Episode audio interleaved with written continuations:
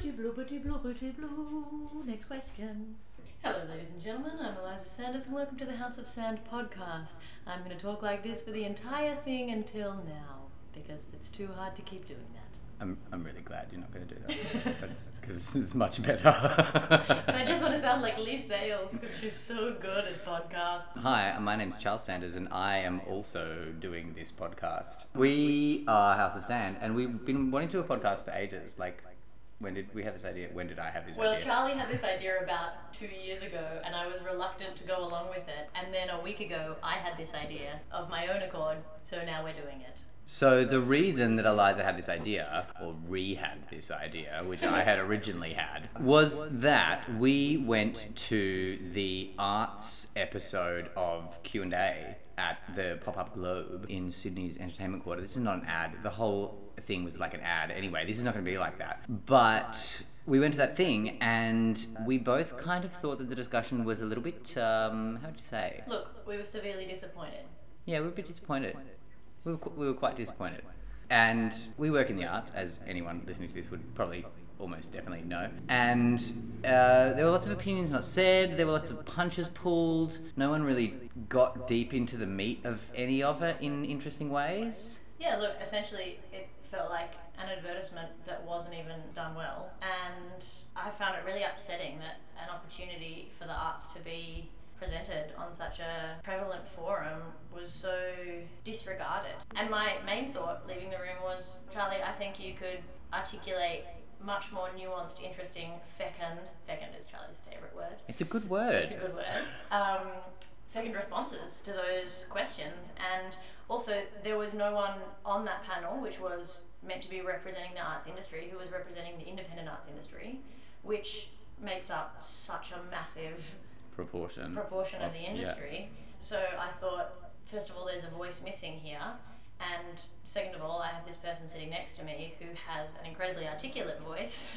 Um, and has been working in the arts for many years and is also across the political goings on of the country. Yeah, so I thought that it would be cool for the world to hear some of his points of view, and then I'll just say some dumb shit in the meantime. Oh, are we allowed to swear on this podcast? Yeah, it's our podcast. We can do whatever we want. So, just a couple of a couple of uh, like caveaty rhetorical things. A, first up, I really want to say like this is no discredit to the people who were on that panel. Absolutely love Zindzi. She's a like emerging mate because we hung out twice this week. Uh, we bumped into each other after that thing, and then we were at Belvoir together, new friends. That was cool. So I hope we can be mates. That'll be fun. But you know, I, I don't know Nakkiah personally, um, but I, I know Neil a little bit. I don't know Toby, but I'd like to in the biblical sense. Uh, anyway, that's irrelevant. Um, Yeah, me too. Me too. um, and, and I don't know Miles, but our um, our current housemate works for him. So we love those people. No discredit to them. Q and A is a really tough forum. It's a massive national audience. Yeah, And- terrifying. I would be absolutely terrified. I'm Like, terrified doing this. I probably wouldn't. And we might not even publish this. Yeah, I know. We'll so. I mean, we probably will. Um, but maybe like six people will listen to it. Anyway, so no discredit to them and the answers that they gave. Um, and as uh, as well as our mild personal connections to them, we're massive admirers and fans of their work as Yeah. well. Oh, yeah, that's the thing so too. Oh, yeah, that's work. kind of why did you remember work and I forgot about it? that is very uncharacteristic of us for you to go personal and me to go work. Maybe I was just name dropping though. That is like me. Yes. Anyway, so what we're gonna do is we're basically we're gonna like pause the recording for a second, like a hot second, um, in a second. How many times do I want to say the word second? You've already said it a second time. Oh! uh, we're gonna. We're gonna. That was so bad. That was awful. We're gonna pause the recording, uh, and then we're gonna play the first like little bit of Q and A, though, like the, the intro and the first question for us. Not for you guys, because you either saw it or you didn't say it. Oh yeah. Um, Also, you can just go and watch it on iView because this is now an advertisement for Yeah, I mean, also, which we, it's fine to advertise because we should fund the ABC more. we should. So, we really should, um, and we should watch their programs. So definitely cool with you know, if you haven't- ABC. Yeah, and if you haven't watched it, go and watch it. Press pause, come back. Do you press pause on a podcast? Anyway, I don't know. Um, we can cut some of this shit And in if you want to send in fun treats because you like us and you think we might be Annabel Crabb or Leigh Sales, then that's great too. Also, pretty much the only podcast I listen to is Chat 10 Look 3. Charlie listens to a lot of actual good podcasts, so maybe we should figure out a function that they can skip over when my voice is talking and just go to yours if they want like the heavy intellectual stuff and skip over your voice and come to mine if they just want absolute nonsense babbling. I will email Steve Jobs. Or he's dead. Anyway, um, what we're going to do in a second is we're going to pause the recording and we'll watch a little bit of Q and A. Then we will come back and we'll like restate the question and then we'll answer the question in our own way or like just have a chat about it and maybe that will get some other interesting conversations started. Cool. Preamble. Done. Let's go. We'll be back in a second with the first q&a question. The first question on that that edifying Quanda episode was um, how do we do Shakespeare without white-splaining or, or, or is Shakespeare intrinsically white-splaining? Conversations around this topic. To be perfectly honest, basically yes, Shakespeare is white-splaining if you just do the text. Maybe it needn't be white-splaining if you do some kind of cultural amalgam Yeah, work. and it feels like at this point in history there is so much space and place for those cultural amalgams. Like, I know it sounds like an advertisement again, but like that version of the pop up globe. It's quite interesting watching it again and seeing the, the Twitter feed, seeing whether people were supportive, understanding a little bit more what what some of the panel are trying to say. I think they, believe it or not, they did actually answer this question. Sorry, I feel like I'm being mean to the panel. I'm not. Yeah, no, they- intending to, but they did. They they did answer this question in some capacity. My I question really like is, what Nakkiah says about um, it, be, it, sh- it should be titled as a white classic to identify that it does come from a white cultural heritage. Yeah. Rather than that Totally. being the yeah, like the assumption is that it's a classic because that's culture, but actually it's not. It's a culture from a particular part of the world, at a particular time, and particular racial, ethnic, as well as cultural landscape. And I think what I would have been interested to hear about from them was more how and why it is a white classic that has eh, obviously there is a number of reasons why a white classic has been able to be so much more prolific than many other writers. I really like the differentiations subtly that Zindzi makes between it being just a white classic and an Anglo work of art, because I think that there are, you know, there are there are white there are cultures mostly full of white people, you know, Western European cultures, Northern European cultures that are not as as dominant in our cultural landscape in the English speaking world. Um, or for that matter, in the global conversation, because they weren't major colonialists and whatever. So I'm, you know, like Ibsen's big, but he's not Shakespeare. I, I, I would argue that Ibsen is probably in many ways as good as Shakespeare, but I don't know because I don't speak Norwegian. You know, and reading things and understanding things in translation is, is so much harder. But certainly he tells the same kind of stories that have the same, uh, not the same kind of stories, but he tells stories that have the same kind of intense, complex relationship with the human condition. But because he doesn't come from a colonialist country or a massively colonialist co- country, he doesn't get the dissemination No. worldwide. No. I think also, like, to come back to kind of the crux of the question, is he white splaining? Well, maybe the question is is anyone who is white who puts a play on white splaining? It's funny actually. That I think there's another question on it, but maybe we'll just talk about it now. Oh, okay. Two things. The first thing is what actually is whitesplaining? Like, is because mansplaining is assuming that someone doesn't understand, like understands less than you about a thing in the world, and then like explaining it to them based on that assumption, right? And and that you person is a woman, or, or maybe another man, or maybe a gender diverse person. But so is, is whitesplaining just the same thing, or like can you white whitesplain? Like you can't white whitesplain white history, surely. Yeah, I guess. I mean, maybe it would be Like like men can't mansplain prostate cancer because women legitimately don't understand prostate cancer in a, in a lived experience that's kind of way. Prostate doctor. Oh yeah, that, well no, but that not in a lived experience That's way. And then that's the thing about like knowledge, lived Yeah, experience yeah, knowledge, and experience. intellectual knowledge. But That's true. So maybe maybe Shakespeare could only blacksplain something because no, no, no, we definitely can't blacksplain no, something. if he was well, he can't now because he's dead. Yeah, But what I'm saying is you can't like.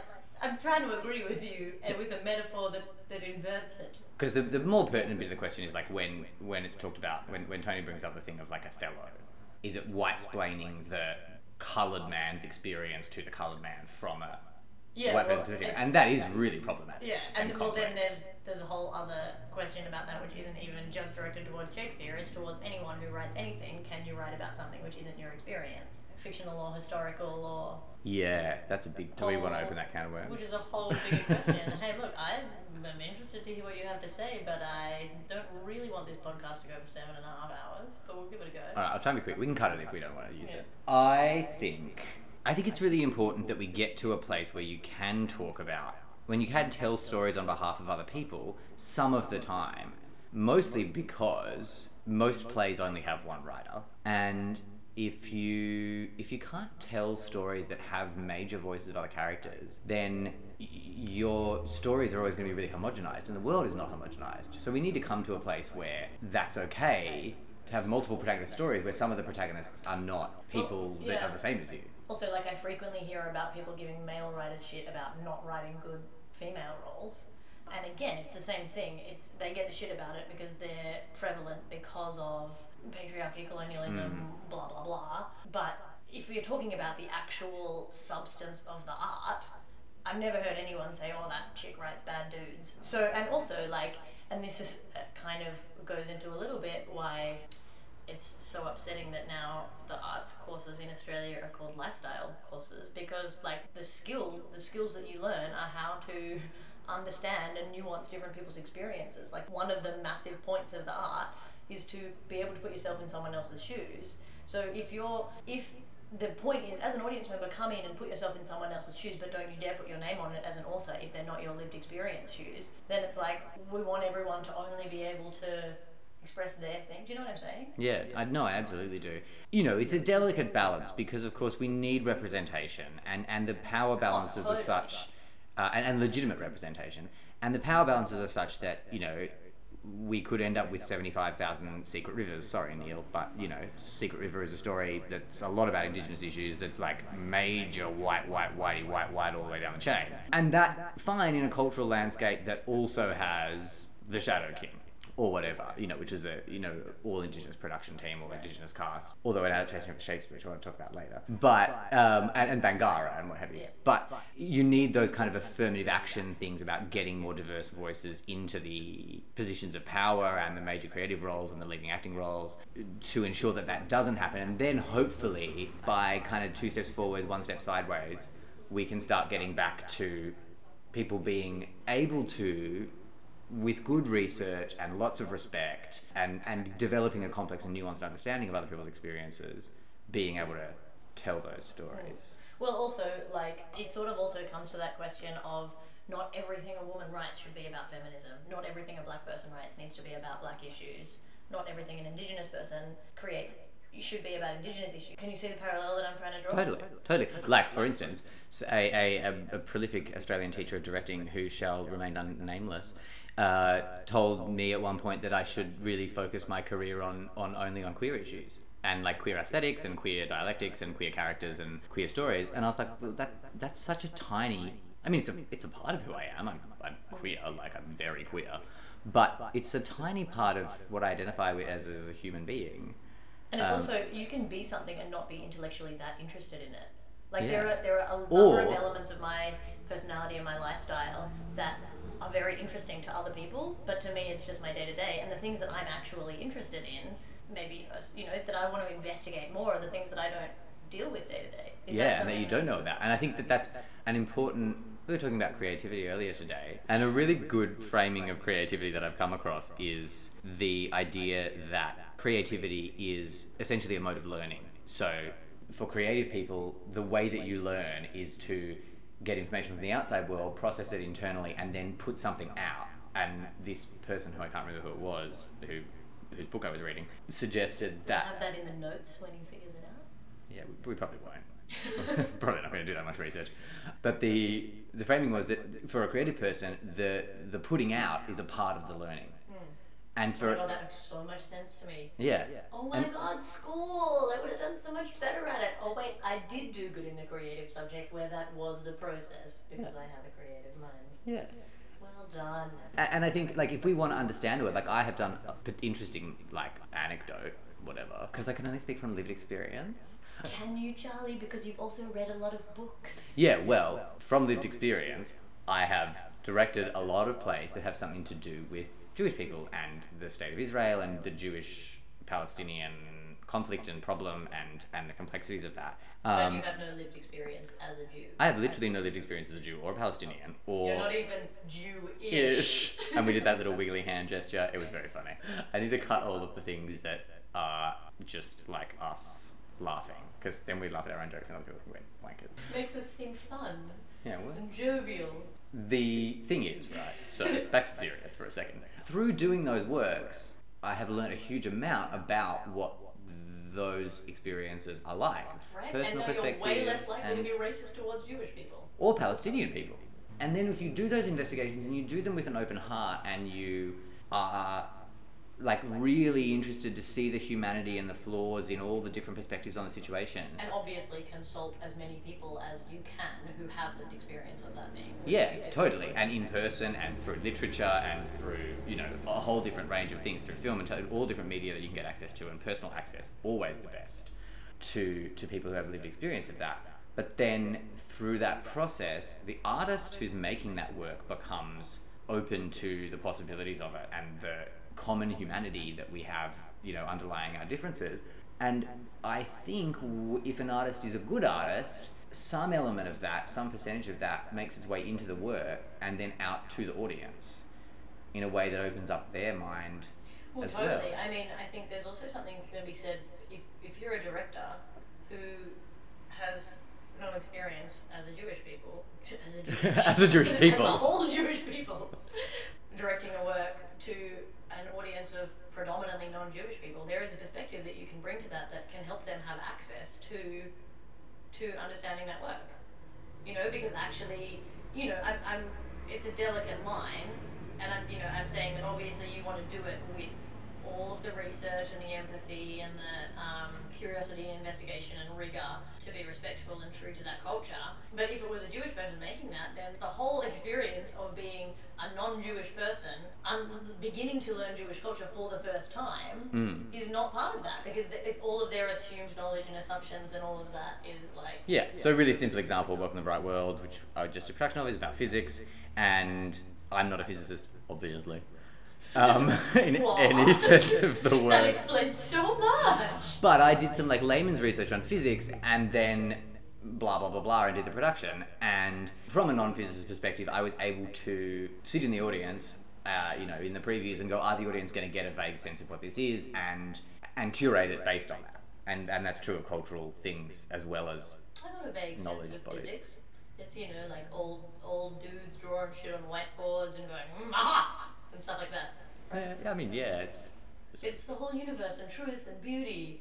I can either go from like the very practical, just in the moment of like pencil on whiteboard, drawing a shape, to like the biggest Philosophical stuff and nothing in between. Nothing in between. I have absolutely no com- like comprehension of how those two things connect in any way, shape, or form. But that play kind of made me like, oh, so there is information is that connected, but also I really like Joe's shoes, and I wonder if they're my size. Anyway. So, um, so what I want to say about the thing you said before is like, so is it true that sometimes like really well educated, and I don't mean that in like have master's degrees and doctorates, but educated about the subject matter, uh, you know, people who immerse themselves in the understanding of it. Yeah, because only rich people can get master's degrees and doctorates these days in Australia.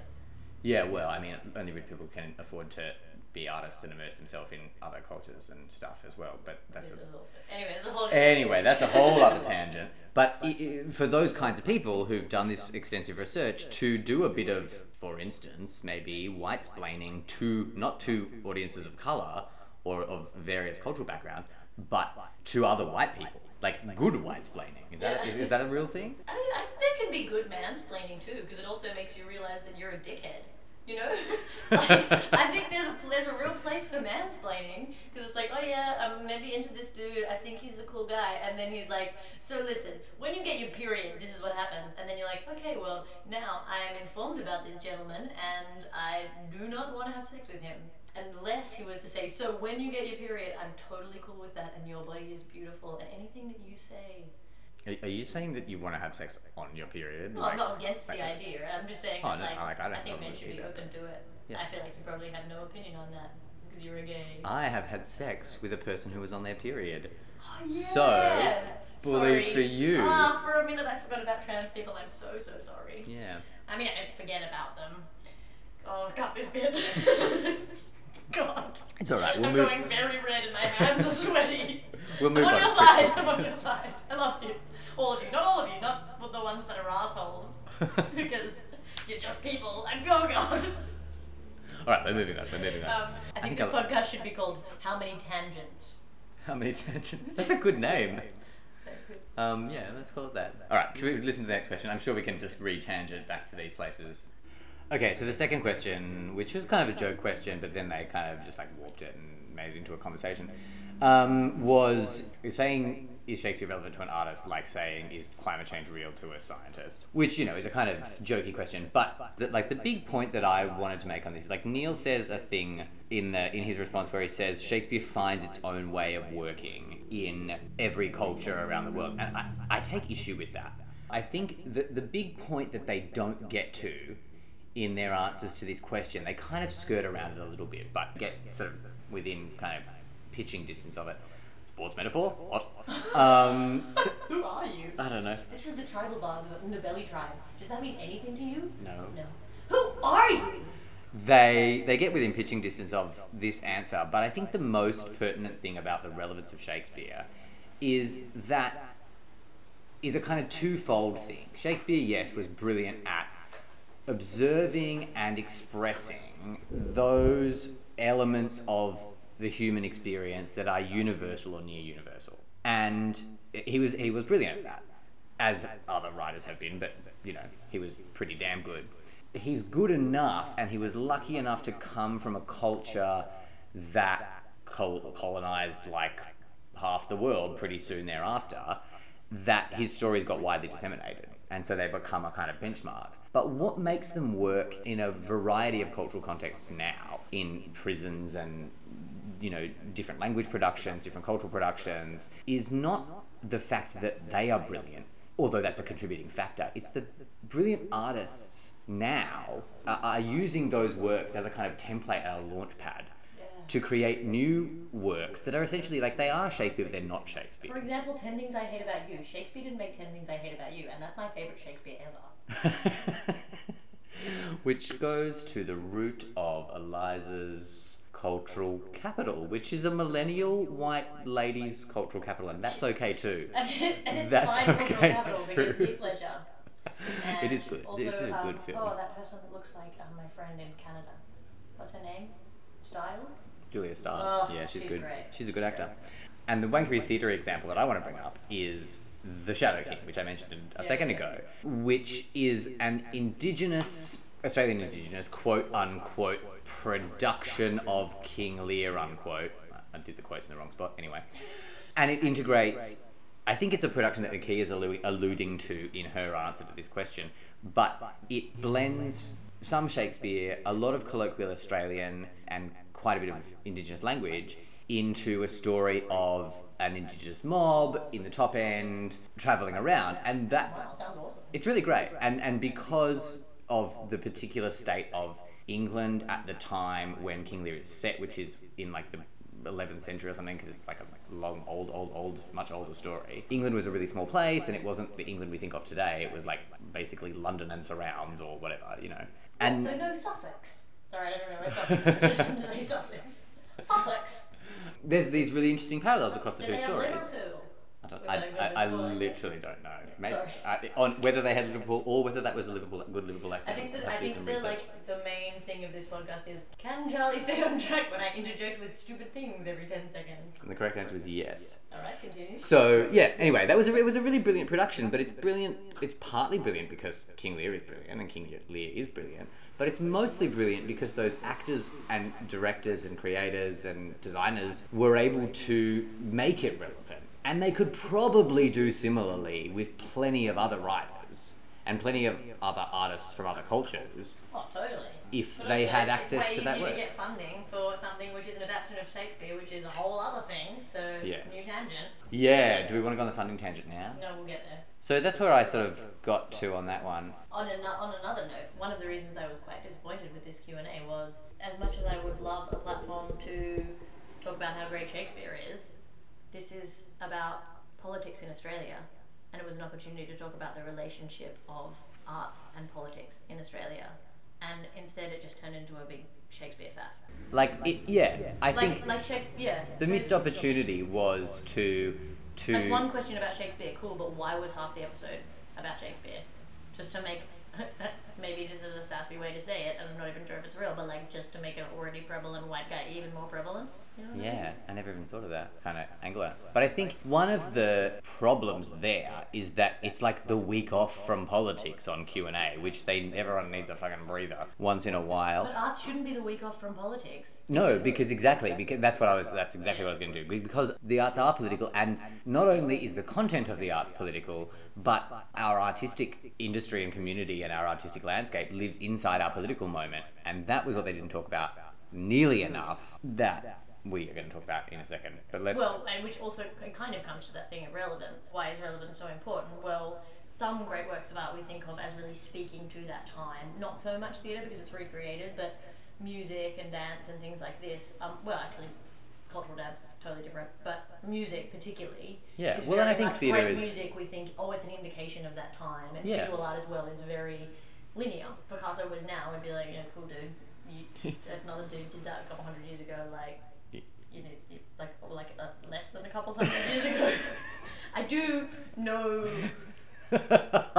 this from the chick who's done one unit of art history. Hey, I did two units of art Oh, I'm history. sorry. Yeah, no, I know exactly. I think you're exactly right. And theatre is very like that. I, I think in theatre sometimes this is a this is a whole other tangent. How many tangents? That's our theme song now. We need to do a little bit more respecting of and, and showing of the periods of history that work comes from. You know, like not in a kind of heritage sense, but I see these like, you know, kind of wrenched adaptations to try and bring classics into the Oh, modern age. And I'm like, can you just, where you're coming can't you just tell us that story in its context? We can draw the because We can learn resonances. so much from history. Exactly. Yeah, we can draw the resonances ourselves.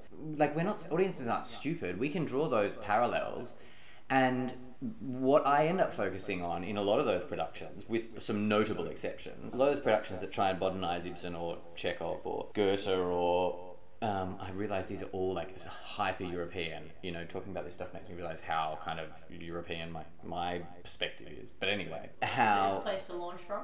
Yeah. Awareness is the first step. learning some more things. Um, Later, we'll do a podcast about yoga. We won't. We might. We probably won't. But bringing those things into the modern era often just makes me watch all the ways they don't work in the modern era. Like all the things that are like that would never happen now. Totally. I was like that plot device. Even Muriel's Wedding, the musical, was a bit of a stretch being brought forward like 15 years. Yeah. It's So the internet, guys. Whoa, we're living in the future. I don't know if this blows your mind, but we're not sitting next to you, and this isn't even happening now. And this isn't even an invention that's like modern. It's like very not modern, but it still blows my fucking noodle. it's just basically radio, babe. Yeah. What? what? what? Someone could talk into a thing and then you can hear it somewhere else? All right. So so Eliza's confused by technology, but let's leave that aside. 100%. If I could go into the future or into the past, 100% I would go into the past. The future seems very overwhelming. Already the present is very overwhelming. Good. So that's a, that's a good topic to write down for another podcast in the future. So the next question was about what the political class can learn from playwrights like Shakespeare and characters like Macbeth.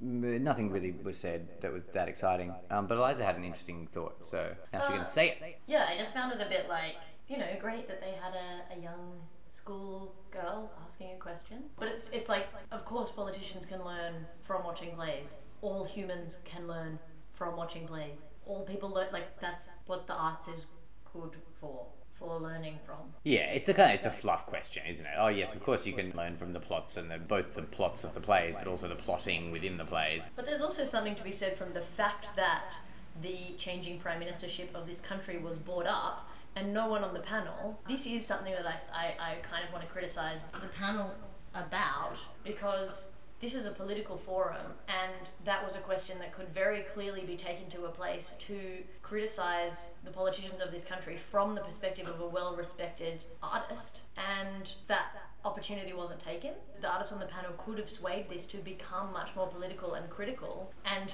kind of have a bit more of that sass and pizzazz that Q&A is known for. Like, instead they, they just went happy clappy on it. And why do you think? What do you think is important about doing that? Well, I mean, I'm not super super cued in on on the details of it, but I know that the political political world in this country is a fucking farce.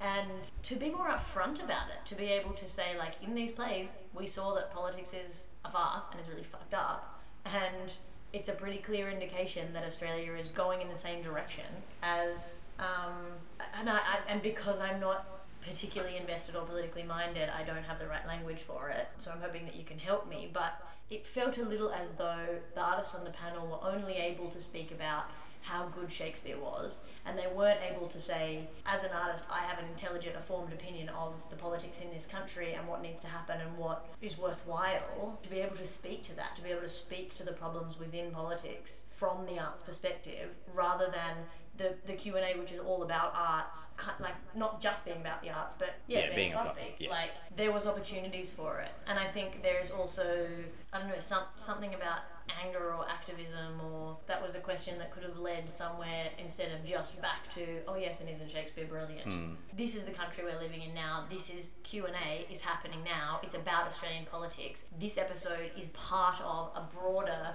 Canon, program, yeah. which is about Australian politics. This is the opportunity to talk about the arts within that, to talk about how the nature of politicians in this country and the way things are being run and all of this fucking jumping around with prime ministers, blah blah blah, is affecting our capacity to tell stories and communicate and to grow as a nation.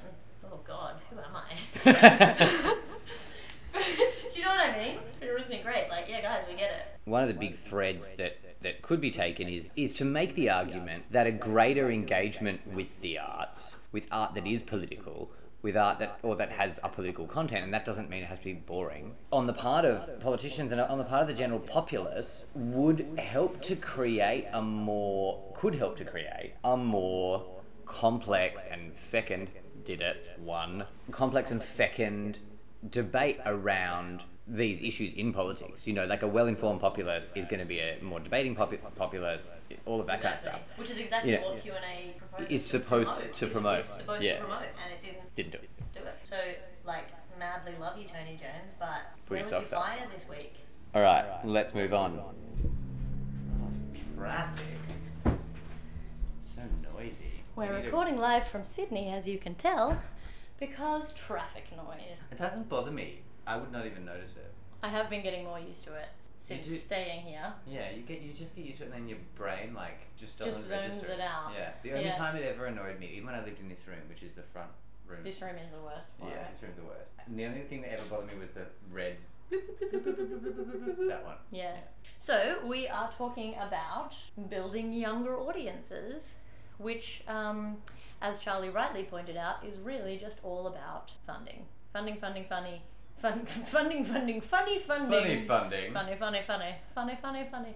Funny, funny, funny, funny, funny, funny, funny, funny. Get it? Because I accidentally said funny, yeah, and that song I, is meant to be money. money. We yeah. were talking about money. Yeah, I got it. Um, but hey, look, it just always comes back to money, which is just. The, the question was, how do you attract younger audiences? And the answers addressed that, but they also addressed like how do you attract other audiences in general, audiences that don't normally come to the theatre. And there's a few things about that. This was the opportunity that they really had to open up the arts funding conversation, which the one thing that I think I would seriously want to actually criticise that panel about is that they didn't go there on this question. It was a really obvious opportunity to go down the arts funding route in the lead up to like a Victorian election and in the lead up to a federal election early next year, and no one took it. And I Well, I mean, just the simple fact that creating art shouldn't have to be a commercial venture. Like, maybe I've skipped ahead a bit in the conversation here. no, totally. But, like, that theatre companies can't focus on creating works and bringing in audiences because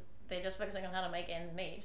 And how to do things which are financially viable. So they just have to bump up the ticket prices. Mm, and ratchet down cast sizes and yeah, all of that stuff. And I think you know I look to there are lots of places that we can look to that have a better arts funding model than we have in Australia. But I always look to Germany, which is the one of those that I know the most about. And they the audiences at German theaters are young and old and middle aged and they are working class and middle class and upper class all mixed in together. And some theatres attract more rich people, and some theatres attract more working class people, and some theatres attract younger people. But the main difference, are, as I can see it, is that they have had since kind of the reunification and, and in West Germany before that, or at least West Berlin, they have had a culture wherein you could go to the theatre for three euro, which Well, is like you know six bucks or fucking whatever. dream. And of course, you're sitting in the shitty back row seats, and yeah, but you're at least you're million there and you're part of it. Exactly, and I think the whole that culture, like it didn't happen overnight. Obviously, Germany has a longer history of arts engagement in different ways than we have here in all sorts of other ways.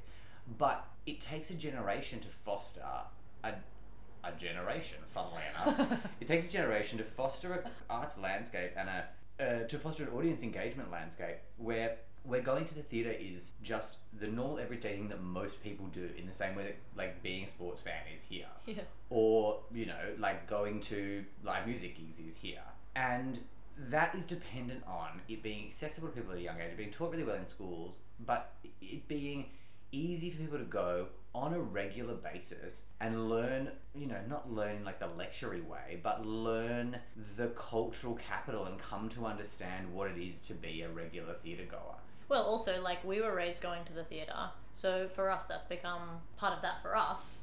It's like, I think, you know, you got to get them while they're young as well. Yeah, like, absolutely. That there should be so much more integration of seeing theatre and doing theatre in schools, and drama and dance and music education in schools shouldn't be seen as secondary bludge subjects. Totally. But if they were respected and regarded like other subjects were, then kids would see that as a valid and legitimate way to spend their time. And also, like, it's just such a. It's if you're a theatre lover, you know these things, but like, it's about the communities and the people that you build in the, you know, in this antisocial generation of antisocial media. To have the physical connection with people in the space is something so special, which is just. Mm. A lot of the comments in the feed were about um, music festivals, and young audiences love that connection at music festivals and at live music gigs because they have. Sorry, you just sounded a bit like young audiences. They oh. love Oh. the music. Oh, the young festivals." people, yes, yes. And then I just imagined us as those two old man muppets that like yell stupid We're things. totally those old man Oh my Muppets. We're already those I'm old so man into it. Muppets. I'm so into it. but you know, like it's true, and and part of that is because they have learned about music from their peers, and their peers are excited about it, and they have access to it in their homes all the time. You know, they can listen to the records and whatever. At the, the, for the theatre, you have to go each and every time. You can't. Like Yeah. reading a play is not the same. You can't take it home with you. and you know, listening to live music is not the same as listening to recorded music, but it's much more similar. And th- I reckon than reading a play and going to the theatre. Oh, I just made a visual gesture. Sorry, missed it. It was like one of those, like, mm, I don't know about Okay, maybe, May- yeah, I see what you're saying. if young people could afford to go to the theatre on a regular basis, I think there would be so much greater attendance based on that. Well, like I've never I've never once had a non-arts friend who I have then invited to something who hasn't gone away being like, "Fuck, that was awesome. I want to do more of that," but has not really known how to access it or had the means to access it. Or actually, I have had friends that have gone away going, I don't know what I just saw. But I think that that's partly because maybe I took them to the wrong thing because I took them to something that I would like as a person with like 30 years of theatre going. The, the reason for that is not that they there's not a piece of theatre that they would like. It's finding the right one, and it's also they don't have any they haven't had any exposure to the cultural codes Hmm. of you know Lynn Nakkiah brought this up in her answer about how foyers you know are can be really oppressive places for people if you're not in theatres if you're not used to that style of going about your business or going about your play so to speak and I totally get that because I hate music festivals because I wasn't raised on music festivals Yeah. I was raised on theatres so I like the thing of like sitting down and you know everyone having space and not sweating on each other and you know, other old people things like that. But You know what I totally think's funny is like I'm I'm 24. I'm a young person, but I feel so much more like maybe we're the wrong people to be talking about. Well, this is the thing. Like when people are like, "How do you build a younger audience?" I'm like, "Well, I feel like I should know about that, but because that's who I am. But also, there is no place I feel more at home than in a like auditorium full of white-haired people, because because that's what I was. That's what the theatre is, and that's what I was raised on. I, I certainly think that cost is a massive impediment, and the big the big conversation that I wanted to, to take in this is that if you we can't have any meaningful conversation about how to attract younger and broader audiences, especially working class audiences, without talking about arts funding and a culture that doesn't see art as a basic public good that should be accessible to everyone regardless of their class. You're just so obviously right, and there's so much that could be said about different models of funding and why and how the Australian one is crap and how upsetting it is that it's all been cut. But just like, just makes me feel so tired It's and so exasperated and just like sad about my life and the prospects of you know the life of all my friends and loved ones because it's a thing. But I just So is there do you reckon like is there another thing that like is theatre actually shit at talking to young people? Like to or to working class people or whatever? Is the actual content bad? Well, may, you know, again, I mean, it depends what you see. It's so diverse. But I mean, I don't think that young people.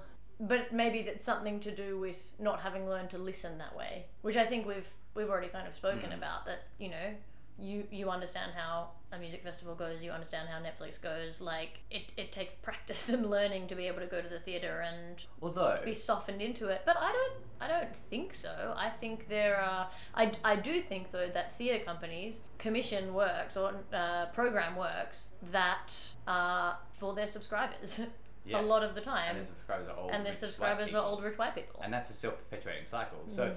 and this is the really thing about the the, the I really eat thing because I'm unhappy, and I'm unhappy because I eat. It's a vicious cycle. That was probably the worst Scottish accent I've ever done. it was truly truly awful. Oh, fat bastard. Um, but that's that is a vicious cycle because. oh, Unfortunately, my neck does look like a vagina.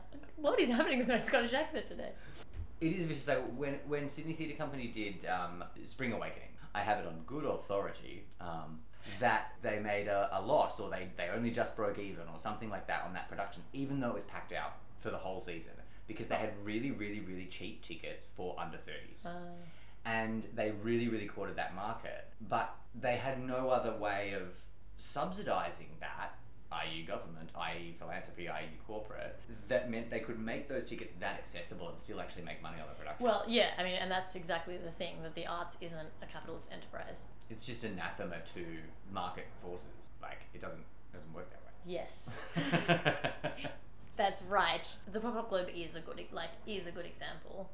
Pop Up Globe is a really good example of how you can make theatre commercially successful. commercially viable. But not all theatre, you know, and there is commercially viable theatre. Obviously, there's, you know, commercial musical theatre. Uh, And, yeah, but where he needed to go with that was the reason we were able to make those tickets so cheap is because we had this and this and this funding, or we had this and this and this long seasons. Like that's the information I want. Yeah, and these how kinds is it of possible? resources. Yeah, Yeah, how is it possible to have those tickets be so cheap? Well, and I think the other thing is, you know, like there are, it, it seems evident that if we were to expose the arts in general to truly, a truly market based kind of economy, then most of the work that we as a culture purport to see as really, really valuable and the, the work that is commercially viable is pretty homogenous, very white, very middle class, Mm. you know, all of this stuff. And and we're told as a culture, as an arts culture, that we need to have diversity, and, and all of these things are good. Hmm. But those that kind of work that pushes the boundaries of,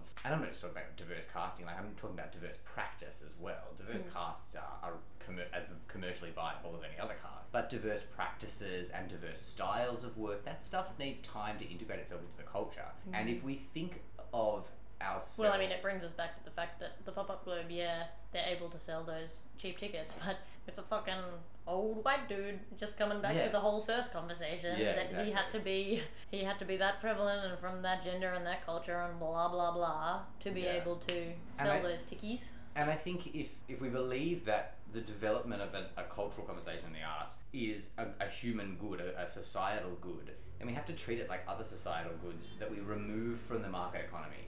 You know, we say health is too important to expose it to market forces most of the time, so we have public we have public health care.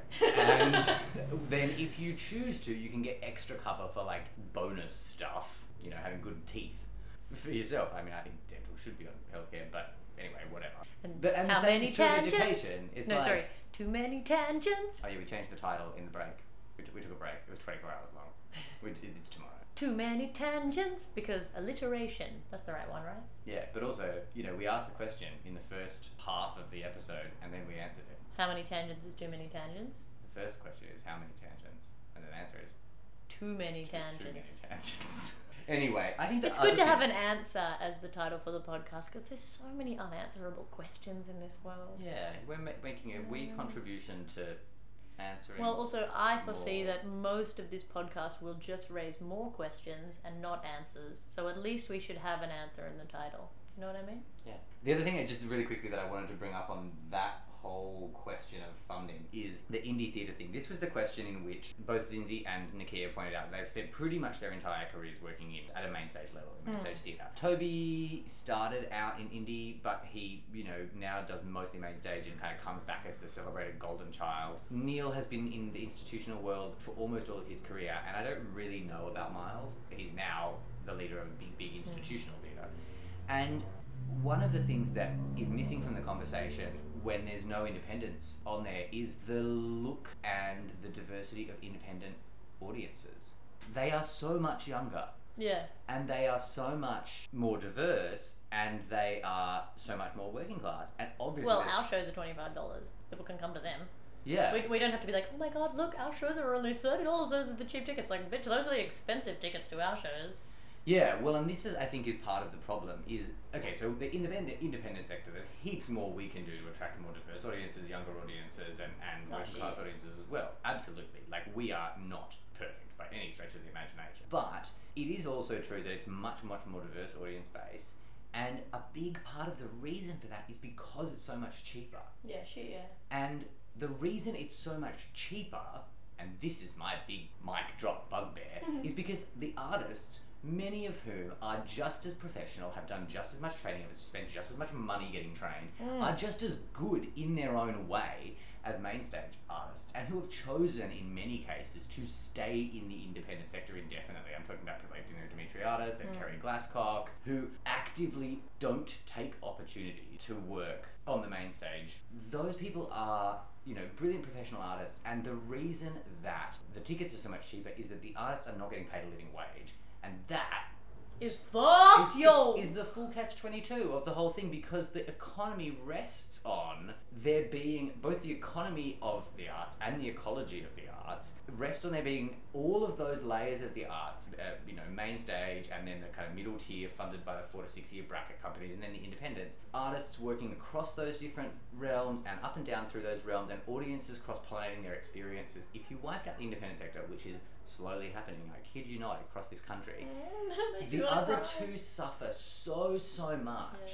from the loss of fertile to use the ecology metaphor fertile artists and fertile audiences Yeah, she, yeah. and well, also, like, if I've got like one or two good, well paid gigs a year if I'm super lucky, and in between time, if there wasn't independent, badly paid work for me to be doing, I would just not be practicing, so then I wouldn't have the skill level to go and do. yeah exactly you would lo- you, lose the you skill lose your skills. and those skills you know actors keep, who work at the Sydney Theatre practicing them, like yoga. Yeah, actors who work at the Sydney Theatre Company might do two, three shows a year, which is fantastic. They can probably live on that. But if the independent producers aren't supported to make the work that they then do for maybe less than equity, but I mean, preferably like something you can just about live on, for the rest of the year, where are they keeping themselves show fit? You know, I mean, especially in a field like dance, but obviously Ooh, as in holla! theatre as well. Holla! So, anyway, that was my I feel like maybe we should get someone on this podcast who doesn't just agree with. I mean, like, you just we just Yeah, but this is our like intro episode. So we'll, Okay, cool. Like, we'll get some other people on, but then again, maybe Too not. many tangents. Anyway, let's look at another question. Oh Lord, won't you buy me a Mercedes Benz? My friends all drive Porsches. I must make amends. Is that too high? Worked hard all my lifetime, no help from my friends. So, oh Lord, won't you buy me a Mercedes Benz? No, no. The answer is no. You're not the Lord. Oh, sorry. Um, Every time I look at you, I don't understand. Because Lord Jesus. yeah, yeah, I got um, it. I got it. Uh, we just listened to the next question, which was about building more theatres. Yeah, and maybe building a building an egalitarian s- style of theatre, um, which the, the, the Globe purports to be. It's actually, I would point out, the Globe is not an egalitarian style of theatre. Yeah, well, also let's like move forward a couple hundred years and be like, oh yeah, immersive art where people like walk around in the same room as you. you Yes, well, that was what I was going to say. So two things. That is one of them. Uh, the Globe is not an, an egalitarian style of theatre at all. It's a fairly democratic style of theatre because there's you know different, lots of different perspectives. But actually, it's pretty clearly hierarchical. The poor people stand on the ground for cheap. The actors are above them, and then the rich people sit up above them. Like it's a very hierarchical theatre. So someone should have probably pointed that out.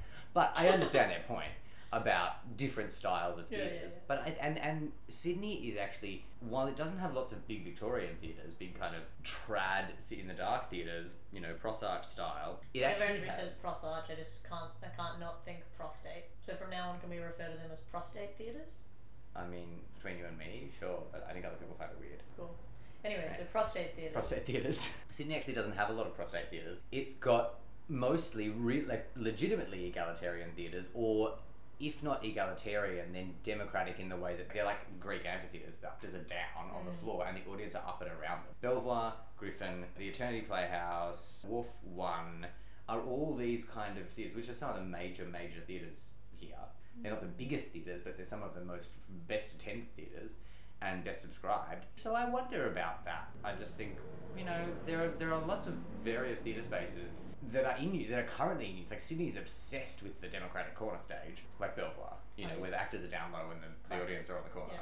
That's like every second theatre in Sydney looks like that. Well, I mean, also there's just we mentioned before. There's so many shows where the audience is just walking around amongst the performers, and like there's so much more of a space for that. If bum, bum, bum, bum, more people who made those kinds of shows had funding. And this comes back to also the, the slight bugbear of not having an independent voice on the panel. No one thought to speak to alternative or immersive. You know, the, que- the question included the word immersive. And no one, not even Neil, who directs the Adelaide Festival, which has a lot of immersive work in it, because it's not what he makes in his own directing practice, none of them thought to bring up the fact that there are thousands upon thousands of immersive theatre works created around this country. Maybe not thousands, but like definitely hundreds each Yeah. year that people are you know not aware of because they're under resourced and they don't have the marketing budget so you know, like there's a pop-up thing Well, in we come back around to the same problem on the dollar bill. there's a pop-up show down in Newtown somewhere that's like uh, sort of similar in style to Sleep No More which is that big, which Oh, is a big yeah, hit yeah, in. New York and you know the truly immersive theatrical experiences that aren't just people sitting in the dark in different configurations which you know like I love sitting in the dark but Yeah. change is as good as a holiday so it was a bit disappointing that no one brought up that kind Totally. of stuff is that all we got to say about that Yeah, not done yet. The question like totally was leading them to be like, yeah, fuck you, government is spending way more money on sports. Why is there so much money being spent on sports? That's enough to fund like ten theatre companies. Like to draw some equivalence there between the amount of money that's being spent on sports and the amount of money that's going into the arts. And nobody took the bait, and it was like delicious, big, hot, ready bait for a big munchy munch. That's all. You did a full hormone monstrous. Yeah, I I know. wanna take bubble bath. I'm gonna drink bubble baths. Is that legit though? Or is yeah, that yeah, just totally. me? Totally. It was, yeah, I reckon the question was primed for that and they didn't take it. So, called on it. Guys, do better. Bloopity bloopity bloopity blue. Next question. The next question, we actually did a double header. We did two. Oh, they did were we? on the same topic, yeah. Oh, yeah, the yeah. first one was about Neil's production of The Long Forgotten Dream, and it was sort of another white splaining question. Yeah, Whether whether white directors could really tell indigenous stories and what different responses the questioner said she had loved and the audience that on the day she was there had loved Long Forgotten Dream and but it was that it was a very wide audience. And then the second question was about whether we need a national indigenous theatre. And uh, I had another really conversa- interesting conversation about this today. I don't know whether you were there. Hmm, But anyway, I don't think so. I did. It was about this concept of white splaining.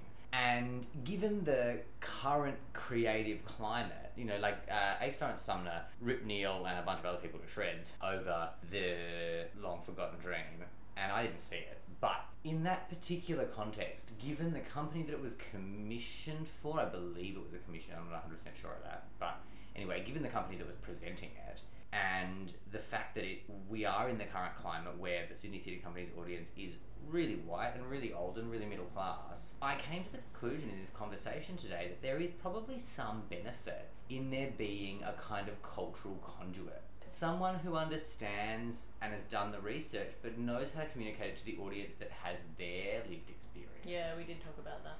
Yeah, so I thought that was that's interesting in regard to Long Forgotten Dream.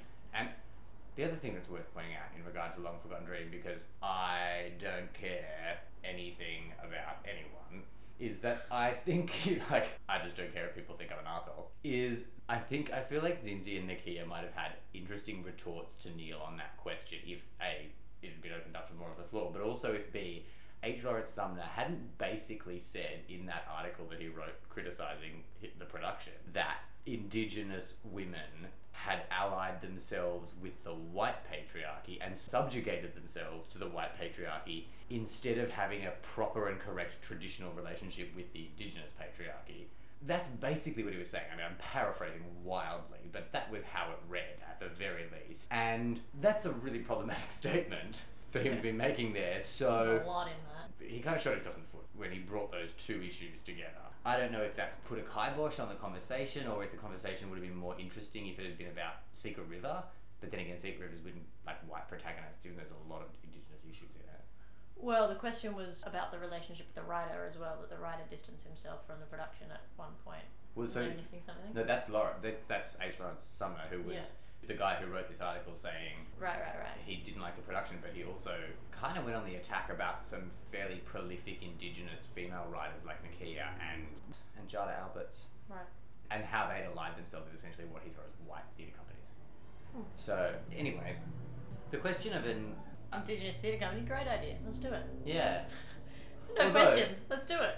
would it be better? Do you think? I wonder if it might not be better to have stronger quotas around Indigenous storytelling in just in the general theatre companies. Like if you separate out the Indigenous, I do wonder about that a little bit. It's because we've got in dance, there's Bangarra, and there's a lot of people that work. does the rest of the dance community feel like it's no longer their responsibility to hire Indigenous dancers and to present work by Indigenous choreographers because Bangarra exists? I don't know, but that could possibly be uh, an effect of it. But then at the same time, those Indigenous choreographers definitely have platforms to show their creations. So if other companies do want to hire them, they know what kind of work they're making, and they've seen them perform as dancers as well. I think that if it was just about quotas for other theatre companies, there would be a lot missing in terms of the culture of the company at large Yeah, that's true. That's totally because because I've never been to Bangarra, but everything I hear about it is that the the culture and environment there is is very different to all the other companies in Australia. Mm. in terms of how they communicate with each other and Yeah, well, and this is interesting because I think there are differences.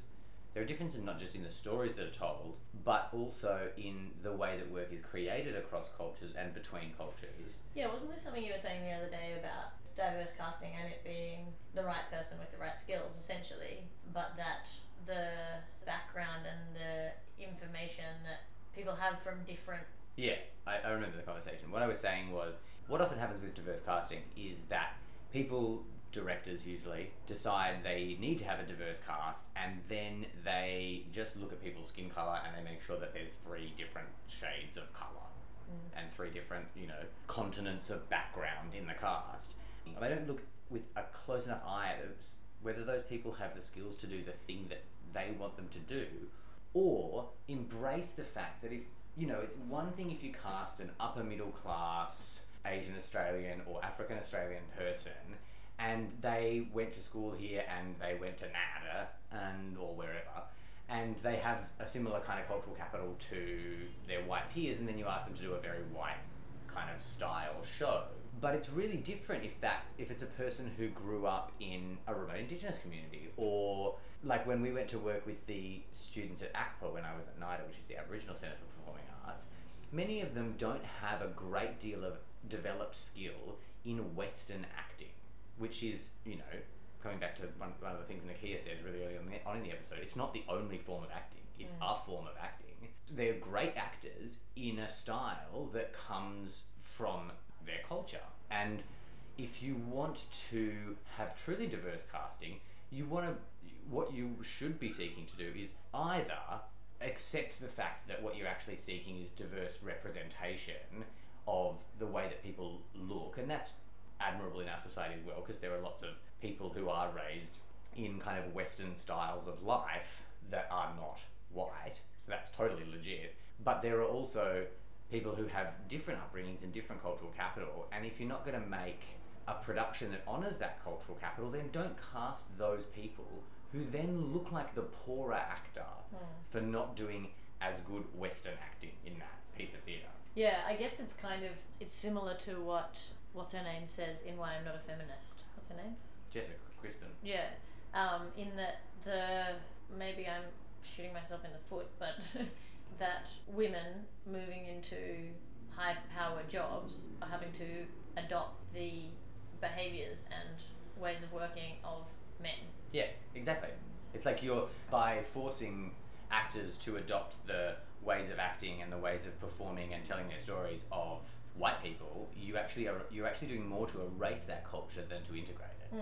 And by In saying, some cases, I you mean, know, you have to have indigenous people or you know numerous people of color in any production, instead of going here is a platform for people of color to be leading the way in creating either productions based around their culture or any story that they happen to want to tell. But just the fact of the matter is that they are the ones telling the story through their method. Yeah, and that they are the leaders of every at every creative level of an institution. And I think that's really important too. Like when we were looking to recast Revolt, I talked to a number of people about various actors, and an Indigenous actor's name was suggested to me. And the person who suggested that actor said to me, it's important to recognise that this is an Indigenous actor and that cultural demands will arise, cultural needs will arise, that wouldn't arise if it was an actor who was white or probably from any other culture, in the same way at least.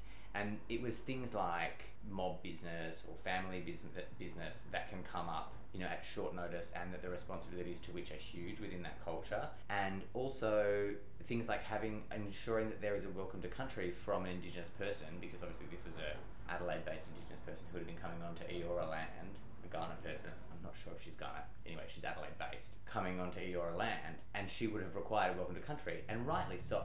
If that actor is the right person is the right person for the role, it is the responsibility of the company to do everything they can to integrate and understand and accept and embrace that person's culture, and that by having diverse funding, uh, by diverse casting, Diverse um, funding. We don't have that. you know, again, it's about empathy and understanding. Even Mm. just hearing that story, I have a, a better sense of what the differences are. You know what I mean? Like, Mm. and that's yeah, maybe maybe it is a good thing for the the state of empathy in people in the arts that there, you know, are these kind of pressures. I don't know. There's uh, yeah, But I uh, think just- positive and negative. Do you know what I'm trying to yeah, say? yeah, though? Like, I do, I do. To close off the point that I was making is like in, in a national Indigenous theatre company, or for that matter, a national Indigenous gallery or a national Indigenous art institution of any kind, Those practices would those be in practices place. would be in place, and it would be the privileged old occasional whitey that comes in to be a collaborator that Yeah. would have to fit around those Would have things. And I to- think exactly. that's a really important thing to foster. And so I'm like totally convinced we should have a national Indigenous theatre company now. I think it's a really good idea. Definitely. I just And convinced also that, myself like, of it. Yeah. or you to put me. to put white people in shoes of the marginalized. Yeah, and not like in a mean way. No. but just in like this is our cultural space. Yes, this is our cultural space. This is run the way Yeah, that we want to run it. we, we need to run it. Yeah. But I do think it's important that we continue to seek towards integration as well. Like, and not integration in the kind of homogenizing sense, not in that negative, you know, everyone become. The way that gay people tried to do it for 30 years, look where that got us. Fucking hell. Anyway. Um, Too many tangents. Would you like to go on that one? We're not going to go on that one. We'll do a quiz episode later. Sounded like you I said got- a quiz episode. Oh, okay. Can we do a quiz episode Sure. where you Yeah. say things like, "What's the difference between A duck. and uh?" No, no. Just what's the difference between a duck? Ah, yes, yes, yes. Do you know the answer? There's a real answer to My that question. father wears a lemon. My father wears a purple. Your father is a lemon. No, what is the what's the difference between a duck? One of its legs is both the same. This is a nonsense joke. Doesn't mean anything. Anyway. Best joke. What's the difference between a lobster with breast implants and an old bus stop? One's a busty crustacean and one's a crusty bus station. It is quite good. It's quite good.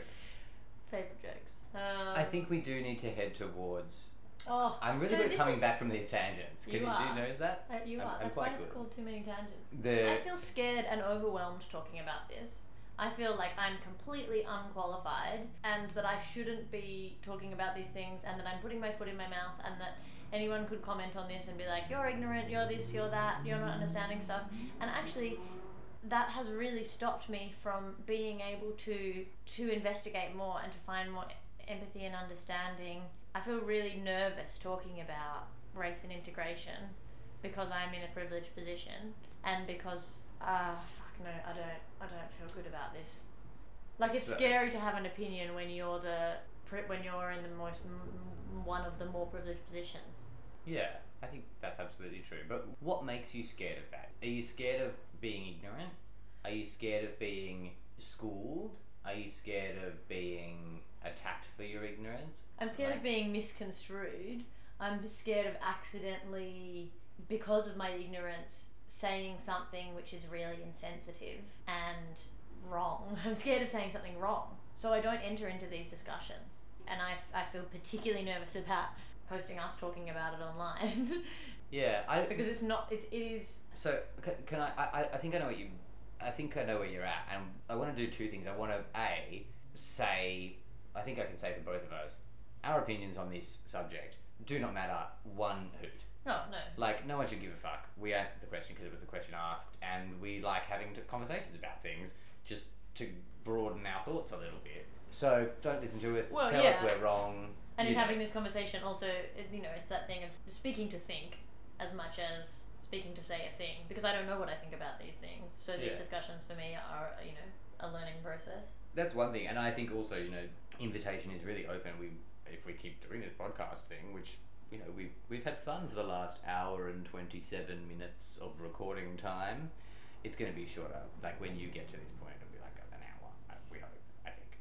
Anyway, uh, hopefully we can have lots of different guests that you know open up our opinions and our ideas about this, and we can have those conversations with them and feature those voices. But I do have a question about, and this is going to get me in trouble with my lefty friends, which is all my friends.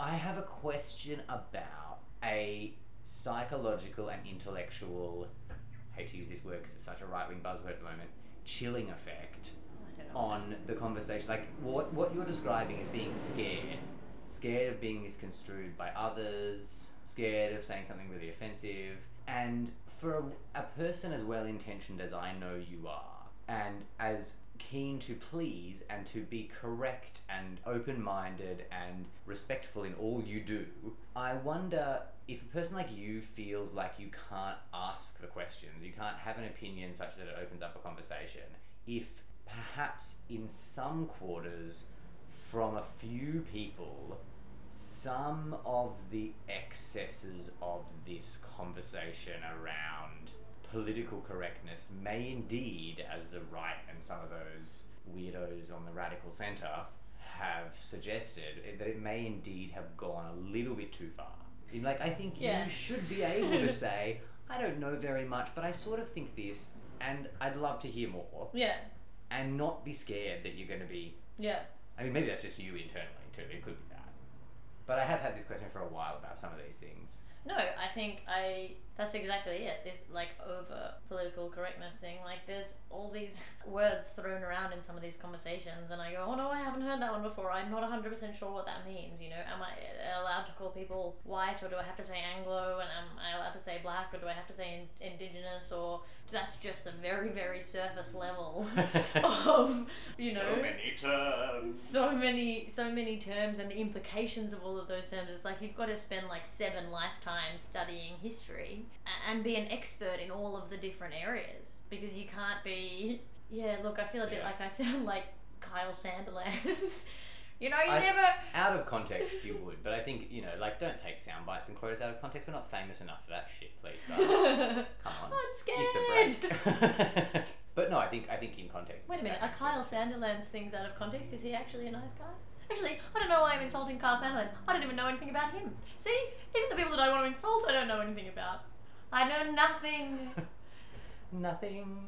I'm feeling Nothing. Anyway, I ain't got nothing, I don't give a damn. Okay. Other songs with the word nothing We're, in we're it. not doing that nothing. Nothing no, missing we're- in my life. You're not gonna cut this. Why do these tears come at night? Stop it. Okay. Look, we went deep on that. We went like tangenty and deep. Tangent, tangent, tangent. almost politics and away from the arts entirely, which Is what should have happened. Sorry. okay, we're, we're- we're done. We're done. We're pausing here. We're going to listen to the and we're back. That was Excuse quick. me. that was a badly timed burp. You are a brute. You are a brute, Eliza. Um, we're back, but we didn't really listen to the next question because we got to the final two questions or three questions, which were all about the Me Too movement. And since we've been going for an hour and 32 recording time, which, as we say, will probably be about an hour once I trim, trim, trim, uh, maybe an hour 10. trim, trim, trim the hairs on my my chin, chin, chin chin. Yeah, I thought that was yeah. Um, I think we need a whole other episode. Basically, we're going to do a whole other episode on the Me Too movement because hashtag it's a lot. Yeah. In fact, we might have to do a whole series, but not too many. because it's going to get exhausting, No, but I'm there's a a lot series. to talk about. There's too much to talk about when it comes to Me Too, so we're going to do it another time. Yeah, and we went pretty deep on like culture then, so I feel like we've had our deep dive Yeah. for this episode. So, So, for the end of the podcast, Charlie's going to recite a poem for you. I only know one poem off by heart, Well, and it's then- Shakespeare. Oh, that's so I good. better That's, do it. that's that's Yeah. convenient. Off you Yeah, go. cool. Appropriate. Yeah. So uh, before we are we doing post amble? Is post amble a word? Post amble. It is now. Yeah. It sounds like We're a. doing post amble It after sounds like the a poem, letter that you're sending to a person called Amber. or a letter that just walks quite slowly and leisurely down the street. Are we doing the post amble before the poem or after the poem? Is the poem the very last thing? I don't know. You're editing it. Oh, okay. Well, the post amble is that was the first episode of this House of Sand podcast. Um, I have to apologize if you got this far. You know this, but the audio is going to be shocking. I'm just learning, just figuring it out as I go along. But we thought we should just start and see where we get to. Yeah. And if you like it, please, we're going to post it on our website, but we're also going to uh, submit it to iTunes, and hopefully that'll come back soon. So if you like it, please rate it and listen to it, and tell your friends Tell and your share it. friends. and we will make some more and they'll slowly get better audio quality. We'll maybe not ramble quite so much. We probably will. We'll probably ramble heaps. Too many tangents. but yeah we'll start spreading the word. All right this is too many tangents the house of sand podcast. We haven't checked if that's an available podcast title on itunes by the way. We should find we, that out. we should find that out. We might have to try.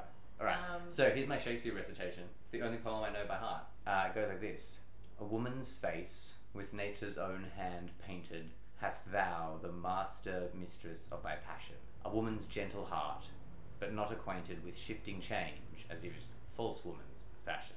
An eye more bright than theirs less false in rolling gilding the object whereupon it gazeth. A man in hue all hues in his controlling who steals men's eyes and women's souls amazeth. And for a woman wert thou first created till nature as she wrought thee fell a doting and by addition me of thee defeated by adding one thing to my purpose nothing. But since she pricked thee out for woman's pleasure mine be thy love and thy love's use their treasure. Before we start do you know what it means? Yes, I have no idea what any of that means. yeah cool. Because it's shakespeare it's like middle english. It basically means i think you're super hot but you're a dude and i'm also a dude and you are like as pretty as a woman and like have all the good things that women have but also you have a penis made for pleasuring a woman. So i have to just like sit here and lust after you while you get to have sex with all the lucky women. Wow. And now why that's the only poem you know is completely explained. yeah. That's literally what it means though. Mm. Isn't that cool? Shakespeare That wrote a big old gay po- in fact he wrote like 127 gay poems. Next week you can hear a poem from me. Yeah that's good you know heaps of poems There once was a lady from Ealing who had a peculiar feeling. So she lay on her back and opened her crack and pissed all over the ceiling. I once told that, that joke to my grandparents when I was about seven, and there was like a hushed silence for oh the whole car trip, and they like me least of all the grandchildren. No, they don't. they like you heaps. In that moment. Well, yeah. All right. by the way, a that was this week, but also by the way, um, we're probably not going to do one of these every week. Oh yeah yeah. Probably like fortnight or month. Yeah yeah yeah. Yeah. Anyway, thanks for listening. This was Alright. the first House of Sand podcast. Love you, internet. Bye. Bye. Are we gonna do? Gonna do RuPaul sign off? Nah. Love you, internet. Bye. Too many tangents. That's our theme song now. Uh, no wait, I'm not gonna. I still have a giant crush on Tony Jones, and I think he's a genius.